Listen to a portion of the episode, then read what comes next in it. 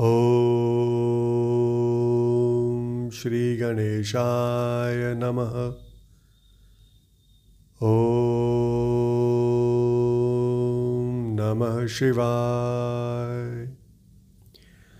मैं अभिजीत शर्मा, योगिक स्वाध्यायम के हमारे पॉडकास्ट शिव पुराण विद अभिजीत में आप सभी का एक बार पुनः हार्दिक अभिनंदन करता हूँ।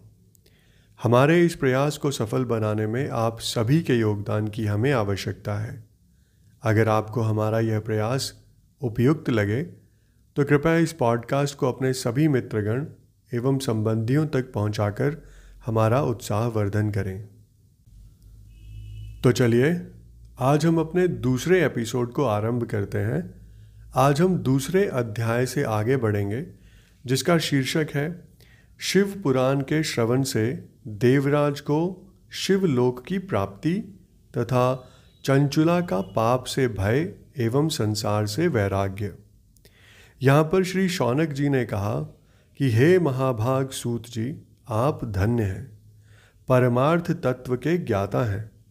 आपने कृपा करके हम लोगों को यह बड़ी अद्भुत एवं दिव्य कथा सुनाई है। भूतल पर इस कथा के समान कल्याण का सर्वश्रेष्ठ साधन दूसरा कोई नहीं है। यह बात हमने आज आपके कृपा से निश्चय पूर्वक समझ ली है। हे सूत जी, कलयुग में इस कथा के द्वारा कौन कौन से पापी शुद्ध होते हैं, उन्हें कृपा पूर्वक हमें बताइए और इस जगत को कृतार्थ कीजिए। इसके उत्तर में सूत जी कहते हैं कि, हे मुने, जो मनुष्य पापी, दुराचारी खल तथा काम क्रोध आदि में निरंतर डूबे रहने वाले हैं, वे भी इस पुराण के श्रवण पठन से अवश्य ही शुद्ध हो जाते हैं। इसी विषय में जानकर मुनि लोग इस प्राचीन इतिहास का उदाहरण दिया करते हैं, जिसके श्रवण मात्र से पापों का पूर्णतया नाश हो जाता है। काफ़ी पहले की बात है। कहीं किरातों के नगर में एक ब्राह्मण रहता था, जो ज्ञान से अत्यंत दुर्बल, दरिद्र, रस बेचने वाला तथा वैदिक धर्म से विमुख था। वह स्नान, संध्या आदि कर्मों से भ्रष्ट हो गया था और वैश्य वृत्ति में तत्पर रहता था। उसका नाम था देवराज। वह अपने ऊपर विश्वास करने वाले लोगों को ठगा करता था। उसने ब्राह्मणों क्षत्रियों, वैश्यों, शूद्रों तथा दूसरों को भी अनेक बहानों से मारकर उन उनका धन हड़प लिया था। परंतु उस पापी का थोड़ा सा भी धन कभी धर्म के काम में नहीं लगा था। वह वैश्यागामी तथा सब प्रकार से आचार भ्रष्ट था। अचानक एक दिन घूमता घामता वह दैव योग से प्रतिष्ठानपुर जिसे झूसी प्रयाग के नाम से भी जाना जाता है, वहाँ जा पहुँचा। वहाँ उसने एक शिवालय देखा, जहाँ बहुत से साधु महात्मा एकत्र हुए थे। देवराज उस शिवालय में ठहर गया, किंतु वहाँ उस ब्राह्मण को ज्वर आ गया। ज्वर अर्थात बीमार पड़ गया। उस ज्वर से उसको बड़ी पीड़ा होने लगी। वहाँ एक ब्राह्मण देवता शिव पुराण की कथा सुना रहे थे। ज्वर में पड़ा हुआ देवराज ब्राह्मण के मुखारविंद से निकली हुई उस शिव कथा को निरंतर सुनता रहा। एक मास के बाद वह ज्वर से अत्यंत पीड़ित होकर चल बसा। यमराज के दूत आए और उसे पाशों से बांधकर बलपूर्वक यमपुरी में ले गए। इतने में ही शिवलोक से भगवान शिव के पार्षद गण आ गए। उनके गौर अंग कर्पूर के समान उज्जवल थे। हाथ त्रिशूल से सुशोभित हो रहे थे। उनके संपूर्ण अंग भस्म से उद्भासित थे और रुद्राक्ष की मालाएँ उनके शरीर की शोभा बढ़ा रही थी। वे सब के सब क्रोध पूर्वक यमपुरी में गए और यमराज के दूतों को मार पीट कर बारंबार धमका धमका कर उन्होंने देवराज को उनके चंगुल से छुड़ा लिया और अत्यंत अद्भुत विमान पर बैठाकर जब वे शिवदूत कैलाश जाने को उद्धत हुए, उस समय यमपुरी में बड़ी भारी कोलाहल मच गया। उस कोलाहल को सुनकर धर्मराज अपने भवन से बाहर आए। साक्षात दूसरे रुद्रों के समान प्रतीत होने वाले उन चारों दूतों को देखकर धर्मज्ञ धर्मराज ने उनका विधिपूर्वक पूजन किया। और ज्ञान दृष्टि से देखकर सारा वृत्तांत जान लिया। उन्होंने भय के कारण भगवान शिव के उन महात्मा दूतों से कोई बात नहीं पूछी। उल्टे उन सब की पूजा एवं उनसे प्रार्थना की। तत्पश्चात वे शिवदूत कैलाश को चले गए और वहाँ पहुंचकर उन्होंने उस ब्राह्मण को दया सागर सांब शिव के हाथों में दे दिया। इसके बाद शौनक जी ने कहा कि हे महाभाग सूत जी, आप सर्वज्ञ हैं। हे महामते, आपके कृपा प्रसाद से मैं बारंबार कृतार्थ हूँ। इस इतिहास को सुनकर मेरा मन अत्यंत आनंद में निमग्न हो रहा है। अतः अब भगवान शिव में प्रेम बढ़ाने वाली शिव संबंधिनी दूसरी कथा को भी कहिए। इसके उत्तर में श्री सूत जी बोले, हे शौनक, सुनो मैं तुम्हारे सामने गोपनीय कथा वस्तु का भी वर्णन करूँगा, क्योंकि तुम शिव भक्तों में अग्रगण्य तथा देवताओं में श्रेष्ठ हो। समुद्र के निकटवर्ती प्रदेश में एक वाशकल नामक गाँव था, जहाँ वैदिक धर्म से विमुख महापापी द्विज निवास करते हैं। वे सब के सब बड़े दुष्ट हैं। उनका मन दूषित विषय भोगों में ही लगा रहता है। वे न देवताओं पर विश्वास करते हैं, न भाग्य पर। वे सभी कुटिल वृत्ति वाले हैं। किसानी करते हैं और भांति भांति के घातक अस्त्र शस्त्र रखते हैं। वे व्यभिचारी और खल हैं। ज्ञान, वैराग्य तथा सद्धर्म का सेवन ही मनुष्य के लिए परम पुरुषार्थ है, इस बात को वे बिल्कुल नहीं जानते। वे सभी पशु बुद्धि वाले हैं। जहाँ के द्विज ऐसे हों वहाँ के अन्य वर्णों के विषय में क्या कहा जाए? अन्य वर्णों के लोग भी उन्हीं की भांति कुत्सित विचार रखने वाले स्वधर्म विमुख एवं खल हैं। वे सदा कुकर्म में ही लगे रहते हैं और नित्य विषय भोगों में ही डूबे रहते हैं। वहाँ की सब स्त्रियाँ भी कुटिल स्वभाव की हैं। स्वेच्छाचारिणी, पापासक्त, कुत्सित विचार वाली और व्यभिचारिणी हैं। वे सदव्यवहार तथा सदाचार से सर्वथा शून्य हैं। इस प्रकार वहाँ दुष्टों का ही निवास है। उस वाशकल नामक ग्राम में किसी समय एक बिंदुग नामधारी ब्राह्मण रहता था। वह बड़ा अधम था, दुरात्मा और महापापी था। यद्यपि उसकी स्त्री बड़ी सुंदरी थी तो भी वह कुमार्ग पर ही चलता था। उसकी पत्नी का नाम था चंचुला। वह सदा उत्तम धर्म के पालन में लगी रहती थी। तो भी उसे छोड़कर वह दुष्ट ब्राह्मण वैश्यागामी हो गया था। इस तरह कुकर्म में लगे हुए वह बिंदुक के बहुत वर्ष व्यतीत हो गए। उसकी स्त्री चंचुला काम से पीड़ित होने पर भी स्वधर्म नाश के भय से क्लेश सहकर भी दीर्घ काल तक धर्म से भ्रष्ट नहीं हुई। परंतु दुराचारी पति के आचरण से प्रभावित हो, आगे चलकर वह स्त्री भी दुराचारिणी हो गई। इस तरह दुराचार में डूबे हुए उन मूड चित्त वाले पति पत्नी का बहुत सा समय व्यर्थ ही बीत गया। तदनंतर शूद्र जातीय वैश्या का पति बना हुआ वह दूषित बुद्धि वाला दुष्ट ब्राह्मण बिंदुक समयानुसार मृत्यु को प्राप्त हो, नरक में जा पड़ा। बहुत दिनों तक नरक के दुख भोगकर वह मूढ़ बुद्धि पापी विंध्य पर्वत पर भयंकर पिशाच हो गया। इधर उस दुराचारी पति बिंदुक के मर जाने पर वह मूढ़ हृदया चंचुला बहुत समय तक पुत्रों के साथ अपने घर में ही रही। एक दिन दैव योग से किसी पुण्य पर्व के आने पर वह स्त्री भाई बंधुओं के साथ गौकर्ण क्षेत्र में गई। तीर्थयात्रियों के संगम से उसने भी उस समय जा वहाँ जाकर किसी तीर्थ के जल में स्नान किया। फिर वह साधारणतया मेला देखने की दृष्टि से बंधुजनों के साथ यत्र तत्र घूमने लगी। घूमती, घामती किसी देव मंदिर में गई और वहाँ उसने एक दैवज्ञ ब्राह्मण के मुख से भगवान शिव की परम पवित्र एवं मंगलकारिणी उत्तम पौराणिक कथा सुनी।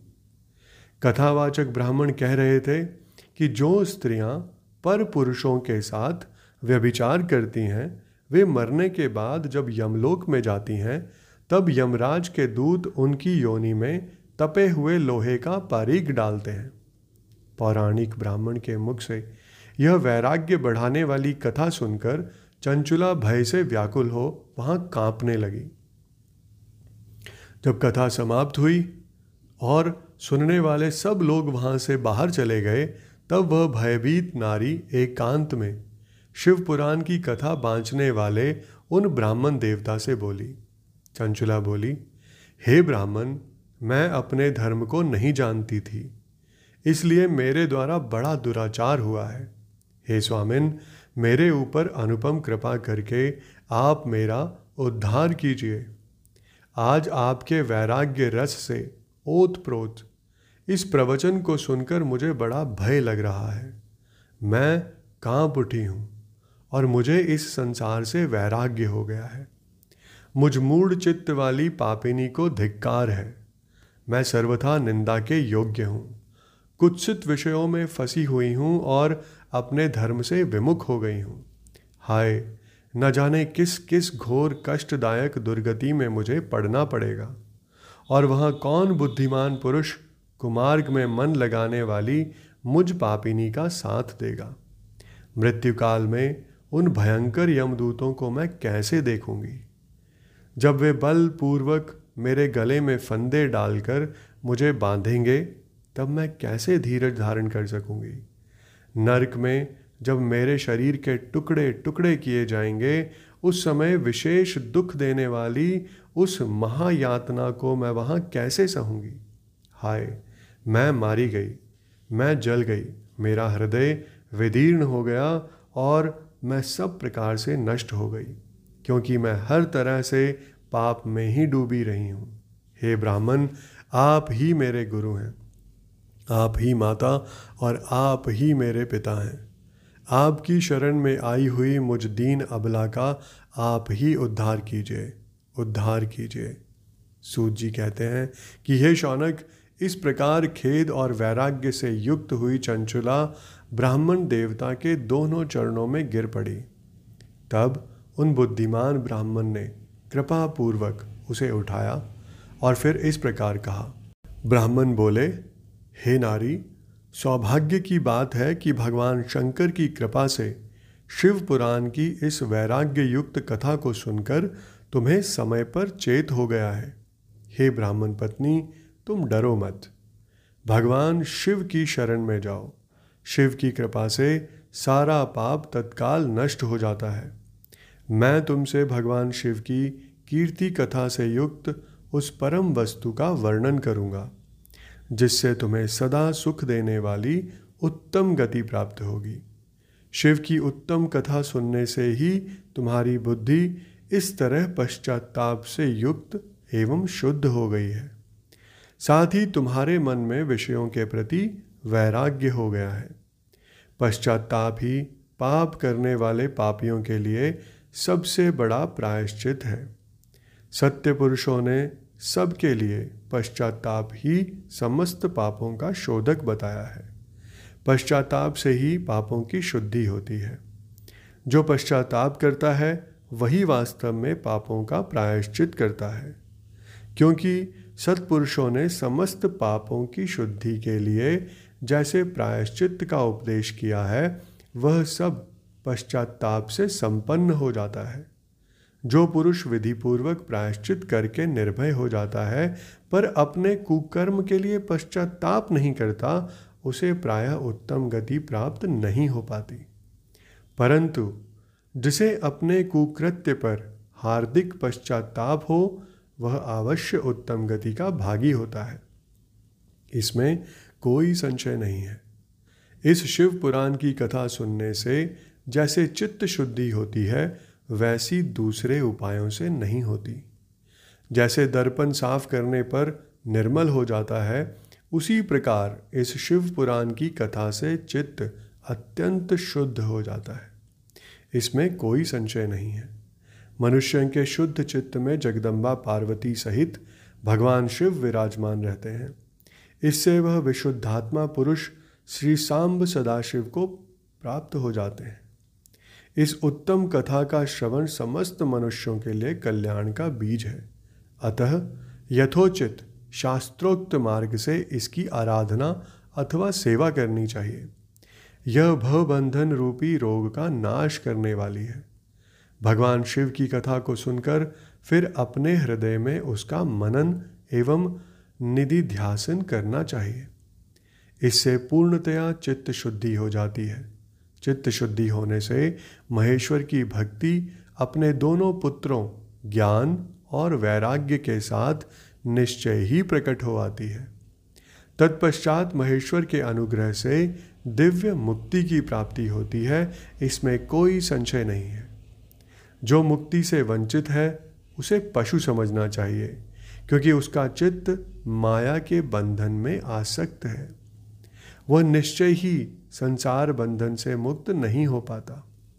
हे ब्राह्मण पत्नी, इसलिए तुम विषयों से मन को हटा लो और भक्ति भाव से भगवान शंकर की इस परम पावन कथा को सुनो। परमात्मा शंकर की इस कथा को सुनने से तुम्हारे चित्त की शुद्धि होगी और इससे तुम्हें मोक्ष की प्राप्ति हो जाएगी। जो निर्मल चित्त से भगवान शिव के चरणारविंदों का चिंतन करता है, उसकी एक ही जन्म में मुक्ति हो जाती है। यह मैं तुमसे सत्य सत्य कहता हूँ। इसके पश्चात सूत जी कहते हैं कि, हे शौनक, इतना कहकर वे श्रेष्ठ शिव भक्त ब्राह्मण चुप हो गए। उनका हृदय करुणा से आर्द्र हो गया था। वे शुद्ध चित्त महात्मा भगवान शिव के ध्यान में मग्न हो गए। तदनंतर बिंदुक की पत्नी चंचुला मन ही मन प्रसन्न हो उठी। ब्राह्मण का उक्त उपदेश सुनकर उसके नेत्रों में आनंद के आँसू छलक आए थे। वह ब्राह्मण पत्नी चंचुला हर्ष भरे हृदय से उन श्रेष्ठ ब्राह्मण के दोनों चरणों में गिर पड़ी और हाथ जोड़कर बोली मैं कृतार्थ हो गई। तत्पश्चात उठकर वैराग्य युक्त उत्तम बुद्धि वाली वह स्त्री, जो अपने पापों के कारण आतंकित थी, उन महान शिवभक्त ब्राह्मण से हाथ जोड़कर गदगद वाणी में बोली। चंचुला ने कहा, हे ब्राह्मण शिव भक्तों में श्रेष्ठ, हे स्वामिन, आप धन्य हैं परमार्थ दर्शी हैं और सदा परोपकार में लगे रहते हैं। इसलिए श्रेष्ठ साधु पुरुषों में प्रशंसा के योग्य हैं। हे साधो, मैं नर्क के समुद्र में गिर रही हूँ। आप मेरा उद्धार कीजिए उद्धार कीजिए। पौराणिक अर्थ तत्व से संपन्न जिस सुंदर शिव पुराण की कथा को सुनकर मेरे मन में संपूर्ण विषयों से वैराग्य उत्पन्न हो गया है, उसी इस शिव पुराण को सुनने के लिए इस समय मेरे मन में बड़ी श्रद्धा हो रही है।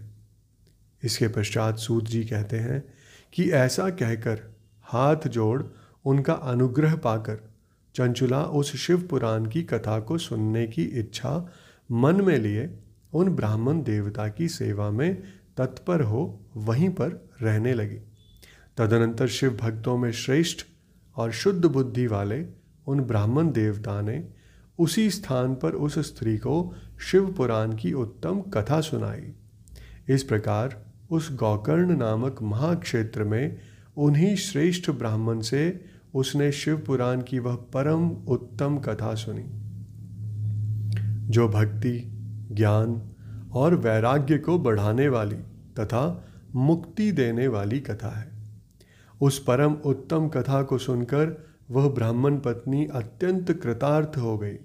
उसका चित्त शीघ्र ही शुद्ध हो गया। फिर भगवान शिव के अनुग्रह से उसके हृदय में शिव के सगुण रूप का चिंतन होने लगा। इस प्रकार उसने भगवान शिव में लगी रहने वाली उत्तम बुद्धि पाकर शिव के सच्चिदानंदमय स्वरूप का बारंबार चिंतन आरंभ कर दिया। तत्पश्चात समय के पूरे होने पर भक्ति ज्ञान और वैराग्य से युक्त हुई चंचुला ने अपने शरीर को बिना किसी कष्ट के त्याग दिया। इतने में ही त्रिपुर शत्रु भगवान शिव का भेजा हुआ एक दिव्य विमान दूत गति से वहाँ पहुँचा, जो उनके अपने गणों से संयुक्त और भांति भांति के शोभा साधनों से संपन्न था। चंचुला उस विमान पर आरूढ़ हुई और भगवान शिव के श्रेष्ठ पार्षदों ने उसे तत्काल शिवपुरी में पहुँचा दिया। उसके सारे मल धुल गए थे। वह दिव्य रूप धारिणी दिव्यांगना हो गई थी। उसके दिव्य अवयव उसकी शोभा बढ़ाते थे।